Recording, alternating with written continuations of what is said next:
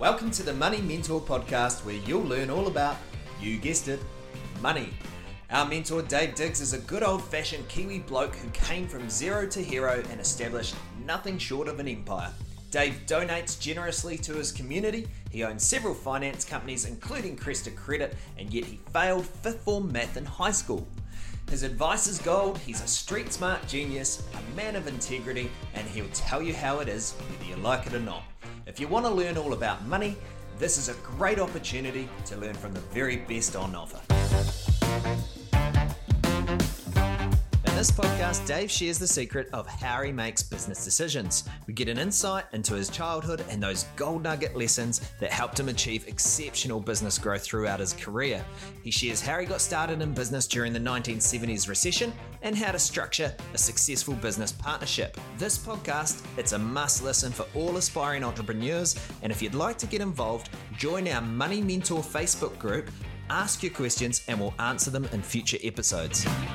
All right, Dave. Now, obviously, you've been very successful in life, and we we would love to know your story. How did you get started? What were you like when you were a little kid? Um, I'm sure there's there's the good, bad, and the ugly that we'd love to hear. I'd love to know what mistakes you made along the, your career journey in business, especially, and or what were some of the biggest life lessons. So maybe you can start from when you were a, a kid and and how you first sort of got interested in business in the first place.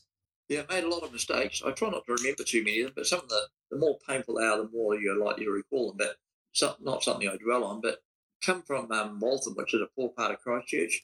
Happy um, childhood um, in a poor area. Everyone was happy, and we went to school in sandals and bare feet sometimes, and we had marmite sandwiches. But it was quite a, a, a pleasant environment. And uh, as a child, I don't remember any great dramas. I didn't enjoy school much. It was just um, I always took on jobs like um, being a milk monitor and, you know, um, did not much good at sports either. So sports that I could um, easily um, not have to attend to well, like um, Harriers and just where they, where you, they never notice you're missing. Um, so I took on those sort of extra roles at school, um, more to get out of class than anything else. So, you know, childhood was a happy time for us. And, um, you know, mum, dad uh, both worked and, uh, you know, mum worked till three got home when we got home from school. Just that school was not a, a place that I excelled. Tell us about that. Why wasn't school very good for you, or what did what did you not enjoy it? I mean, obviously you're probably one of the smartest guys I know. What didn't resonate for you? Well, blokes often don't do schooling like girls do, and um, you know, girls are often more happy um drawing and studying and reading, whereas blokes probably want to play British Bulldog and ball, and and I was probably just a typical bloke, really. I'd much rather be out doing something than, than studying. But hey, some guys study and they do it well, but um, for me that didn't work. And schools designed, um, you know, teachers try and educate you to, to be in their light, uh, which we all kind of do. Because if you want to join my um, my sports club, and I'm encouraging, hey, come and come and do water skiing. You know, this is a really cool sport. That's what we do. We kind of encourage people to be like us, but that's not really the case, is it, in, real life? No, and you were telling me a story when you were um, young. You were in your math class, and um, you you I don't know, you were talking or whatever, and you got in a little bit of trouble, and you had to answer questions. And and uh, tell us about that story if you can remember. Yeah, that's probably in um, you know what we call year uh, fifth form, so it'd be year thirteen in high school, and always talking and you know interrupting, etc. And the teacher yelled out, "Diggs, what's the answer to that maths class?" 92, sir. But in fact, the answer was 94. But in, in real life, it, it doesn't quite matter. But to pass an exam, it's critical. And so, you know, your best guess and gut feeling is often near enough. And in business, you know, we run on the policy if you've got 70% of the information, you should make the decision. Because if you wait till you've got 100% of the information, someone else would have done it. And to be that perfect is really difficult. If you can pull it off, but run, run with your gut feeling rather than the absolute fact because you normally are, are right. And uh, if I get it wrong, I can live with my mistakes. That's just the way it is. But if I relied on someone else to provide me with information and made the decision on that and the decision was wrong, I'd be really angry, especially if I had to pay them to get me the information. So run with your gut. If you get it wrong, well, that's just life. You learn something and move on. Well, it can, kind of depends what you're doing, I guess. So um, if you're talking about airplanes and, you know, you get it just slightly wrong, then those planes might drop out of might drop out of the sky. So it sort of depends on the industry, of course. But you're so you're so right, and that was such a valuable lesson that you taught me at the time was that Ash near enough will actually be good enough in life. And and I think your career is a really good example of that. You're fast at making decisions, and the most successful people I actually know move faster than anybody else. So pace is your friend, and if you fall into that anal- analysis paralysis, you're right. Those people that really, really love the detail, a lot of them, they never get started. Well, momentum's your friend, and when you haven't got it, it's your worst enemy.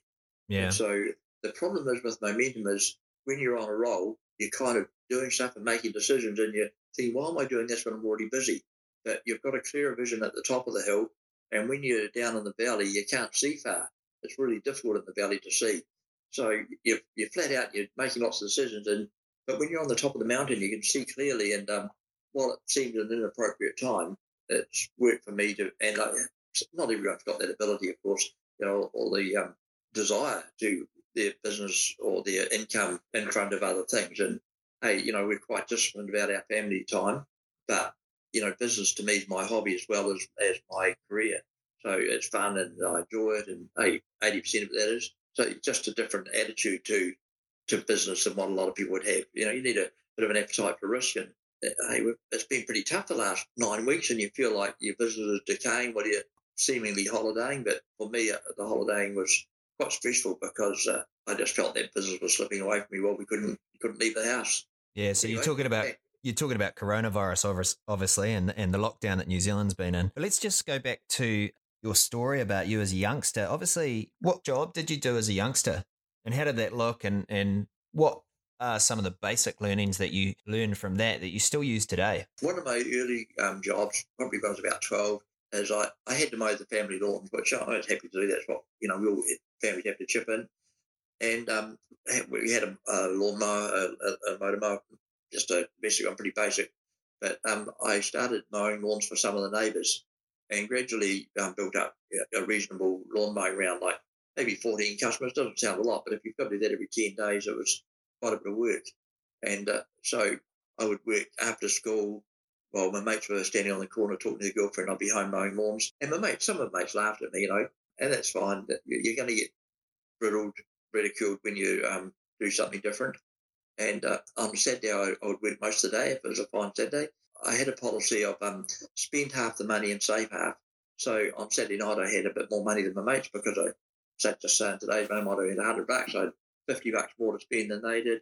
And I'd save $50, which I could invest in back in the business, which in my case, I put back into buying a um, much better lawnmower that was much easier to start and did a much better job. Okay, so you you invested back into the business, which made you more efficient. You could probably serve more customers in a shorter space space of time. Is that right? And this energy wasn't so exhausted at the end of the day. Yes, and probably never been that good at saving money, but I have been really good at um, paying down debt quickly yeah. and avoiding debt and investing, um, living on a, a set income because that's really what kills a lot of businesses, how much the proprietors taking out of the business. They spent too much money when they should have so been living So when you say proprietor, you're talking about the owner of the business. Yeah. Exactly. Yeah. the owner spending too much money. They've been holidaying or buying jet boats or whatever too much and or flash cars and not living on a lower income and investing back into the business. Yeah. Yeah, for sure. I mean, one thing that I've I guess picked up over over time in business is that it's there's like a when you're growing a business, there's a little sweet spot that you can sit in. And if you can kind of sit in that for a little while and enjoy the fruits that are coming to you and then go again, so where you increase your overheads, um, you know, have that little pause of enjoying those profits and then go again before spending money, reinvesting and doing all those sorts of things. So it's a little bit like a staircase approach. Does that kind of make sense to you as well, Dave? Yes, you earn the money before you spend it. And so many um, people, they get into business and um, they want a new car and live the business life and they haven't made the money yet, earn the money first and restrict your your personal expenses. So, you know, if you can live on fifty or sixty thousand dollars a year and you're earning a hundred, then make sure you only spend you know a grand a week. Take it out of your com- company to your private account, and just make sure you can control your living inside that band. And, and my wife's been very good at that and never asked for extra money. And we just um, set a wage that we could live on, and we lived on that. And the rest of the money, then we had to develop the business and mature as as time went on. Yeah, so there's obviously the temptation of going and buying the jet skis and the new cars and all that when a when a business owner comes in and then they realize, oh, oh no, I've got a tax bill down the track, so they get themselves into trouble. That's a big mistake that a lot of people make. But there's also the you want to reinvest, you want to buy the new gear, you want to you want to buy a new software system to improve efficiencies. There's that kind of drive as well, which in my case, in my experience, I was probably a little bit too hasty in some of those areas and I should have just kind of slowed it down, earned the money first, then gone. Whereas I sort of always was driving at 7,000 revs, if that made sense. And it, and it would have made a lot more sense to have that staircased approach. But let's come back to you and let's talk about your lawn mowing job. What did you do after that? After that, I um probably 17 years old by then and uh, mad on cars since I was two years old, like a lot of boys. And so I started buying and selling cars quietly from home and presenting them beautifully and fixing seats and doing mechanical work, which I knew how to do because I just learned it as we went or watched my dad. And in the end, you know, I had a couple of cars on the forecourt at the local service station. And Mick Holland was the service station. They were Suzuki agents. And he was kind to me. I just paid him a, an amount each time I sold a car. And after a while, the local dealers association came to me and said, um, you shouldn't be doing this. You've sold too many cars and you need to get a license or quit. So um, I thought I will apply for a license I had a, a friend that's a couple of years younger than me. Neil Barker was his name, and we started partnership, Diggs Barker Sales, and we applied for a license. And then the um, Dealers Association opposed our application on the basis that we'd had no experience. So hold on, they asked you to get a license, and then they opposed it. Absolutely. and um, we couldn't really tell the court we'd had a heap of experience because um, we didn't have a license to be selling all these cars. So anyway, finally, um, we got a license after a, a, whole lot of drama and and traded. But then we hadn't been trading long, and we went into a recession. We're talking about 1974. We had the oil crisis, so we had carless days, and it was pretty tough going, you know. And, and I wasn't that good a car dealer. We um, could make money selling cars, but the English cars were a little unreliable. And we, when people come back complaining, we we're a bit too inclined to fix stuff when we retrospectively, we were too soft. We should have been a, a bit tougher, not real tough, but a bit tougher on what we were paying for when people come back complaining. And people abused that a little bit. And so at the end of the month, we made money selling cars and spent most of it on fixing things, probably half of which we, we shouldn't have. And we might have had a little bit of grumpy customers, but, you know, firm but fair has been a policy I've adopted after that. Um, and we were probably just um, fair, not firm. And so I never made any money at that really and okay. survive, made wages. So firm but fair has become a policy for you, whereas before you were too fair, not firm enough. Absolutely. Um, okay. And if people, if you're firm but fair with people, they might be grumpy on the day, but in a few days' time, if you are fair, they they they respect that, and by and large, it's a policy that's worked for us.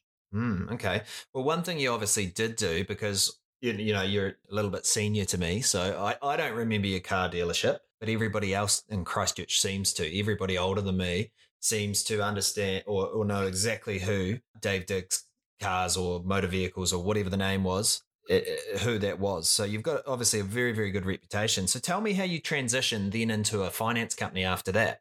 Well, we were selling quite cheap cars and the people wanted to pay weekly. So uh, 50 bucks a week um, rather than 200 a month.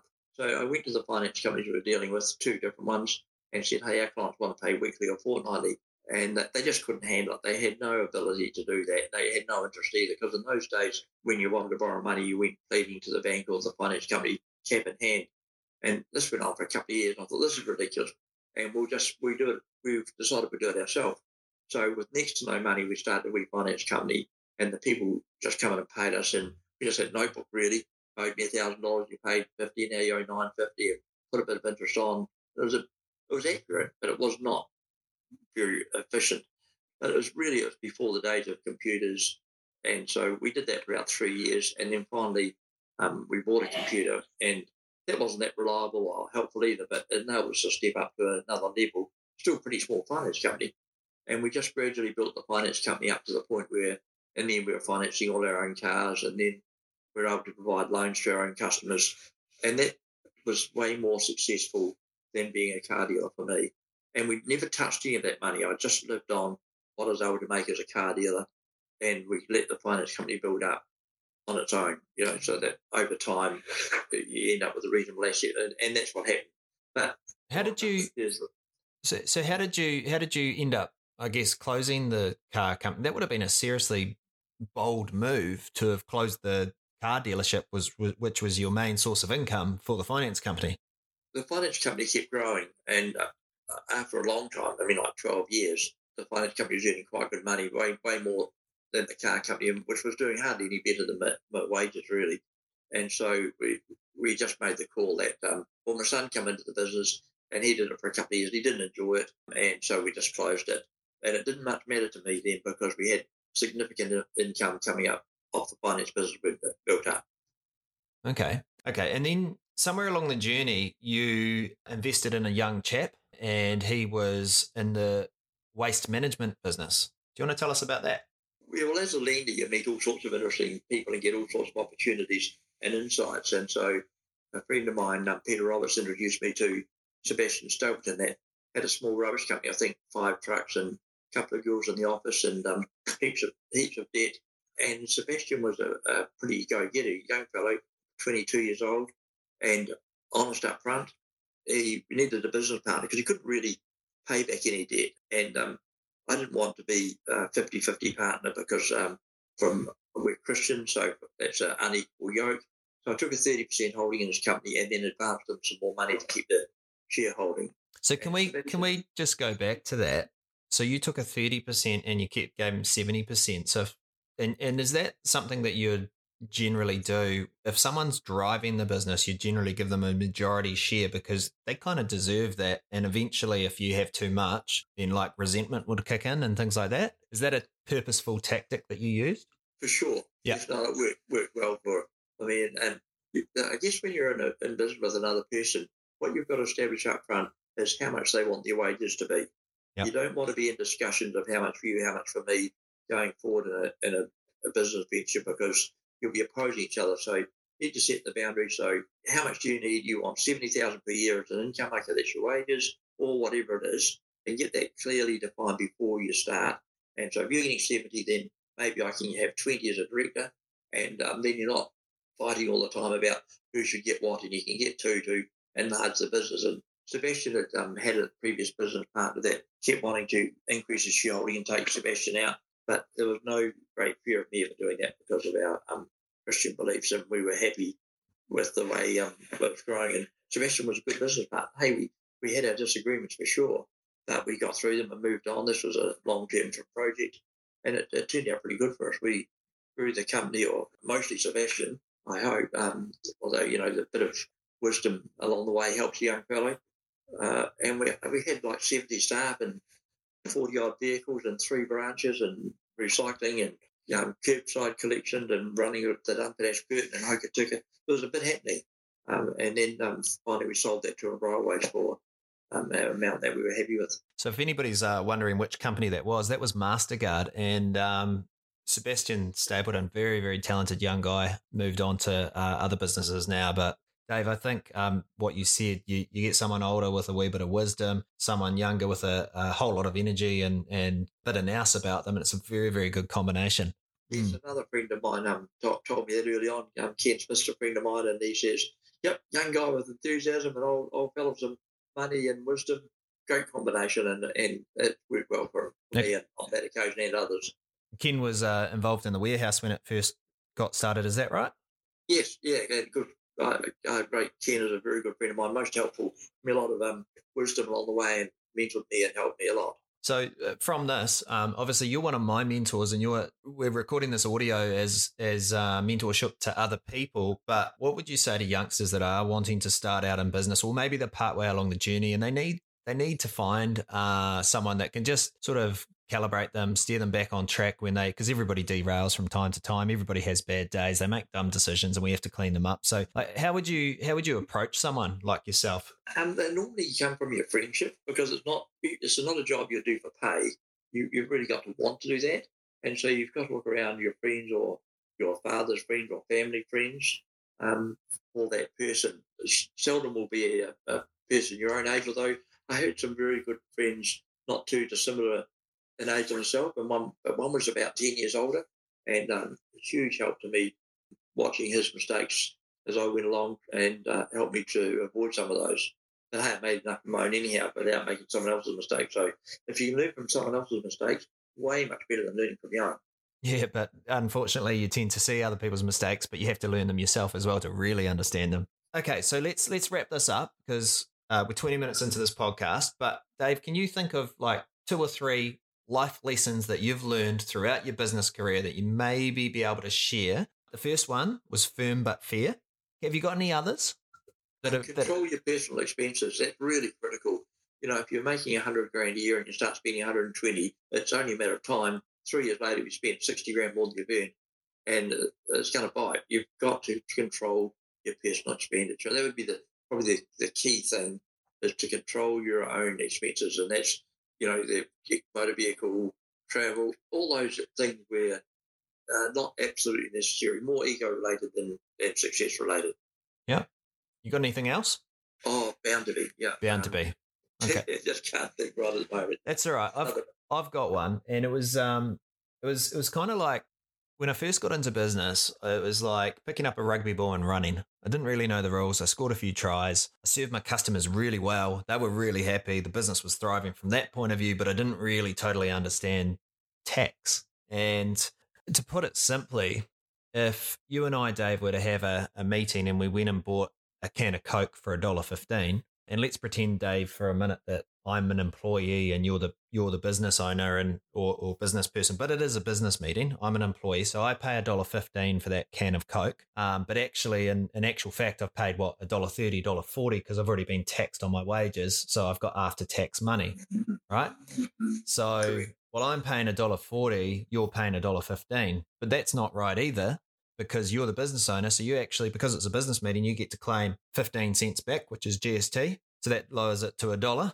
So instead of my dollar forty, it's a dollar. But in actual fact, because it's a business expense, again, you get income tax off it as well, which is 28 cents. So you're paying yep. 72 cents and I'm paying a dollar 40. Yeah, it's good. And that's a really, really uh, massive advantage of being in business and to truly understand that and to and, and that's a very simple way of describing it but to understand that just change the game completely so i was playing the game but i really didn't understand the rules like richie mccaw for example why was he so good because he he really really understood the rules and then he was able to obviously um, exploit the rules probably as well so anyway let's wrap this up dave any any last wise words from you warren buffett says if you want to get really rich you've got to live longer and to me, that means it's a long journey. You're not going to make money in five years. Oh, maybe a few do, and you see those headline cases. But really, it's um, steady as you go, ups and downs over 10, 15, 20 years.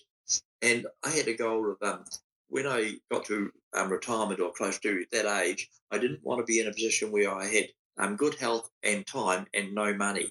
And so that was a cost back at age 40 to 50 that to build up a, a bit, bit of a reserve in the background so that I would not be um, in, a, at a, in a later stage of life when you haven't got energy, where I would be able to enjoy that more when I did have time. Absolutely. Mate, this is absolute gold. Once again, thank you very much for your time. I'm sure everybody enjoyed listening to it. Pleasure. Talk again. Once again, the advice from our money mentor, Dave, it's gold. Recognise that this advice is for free, so if you'd like to show your support, jump onto the Cresta Credit website or Facebook page and give them a great review. Please like and share this podcast to help Kiwi families understand money, making life just that little bit easier.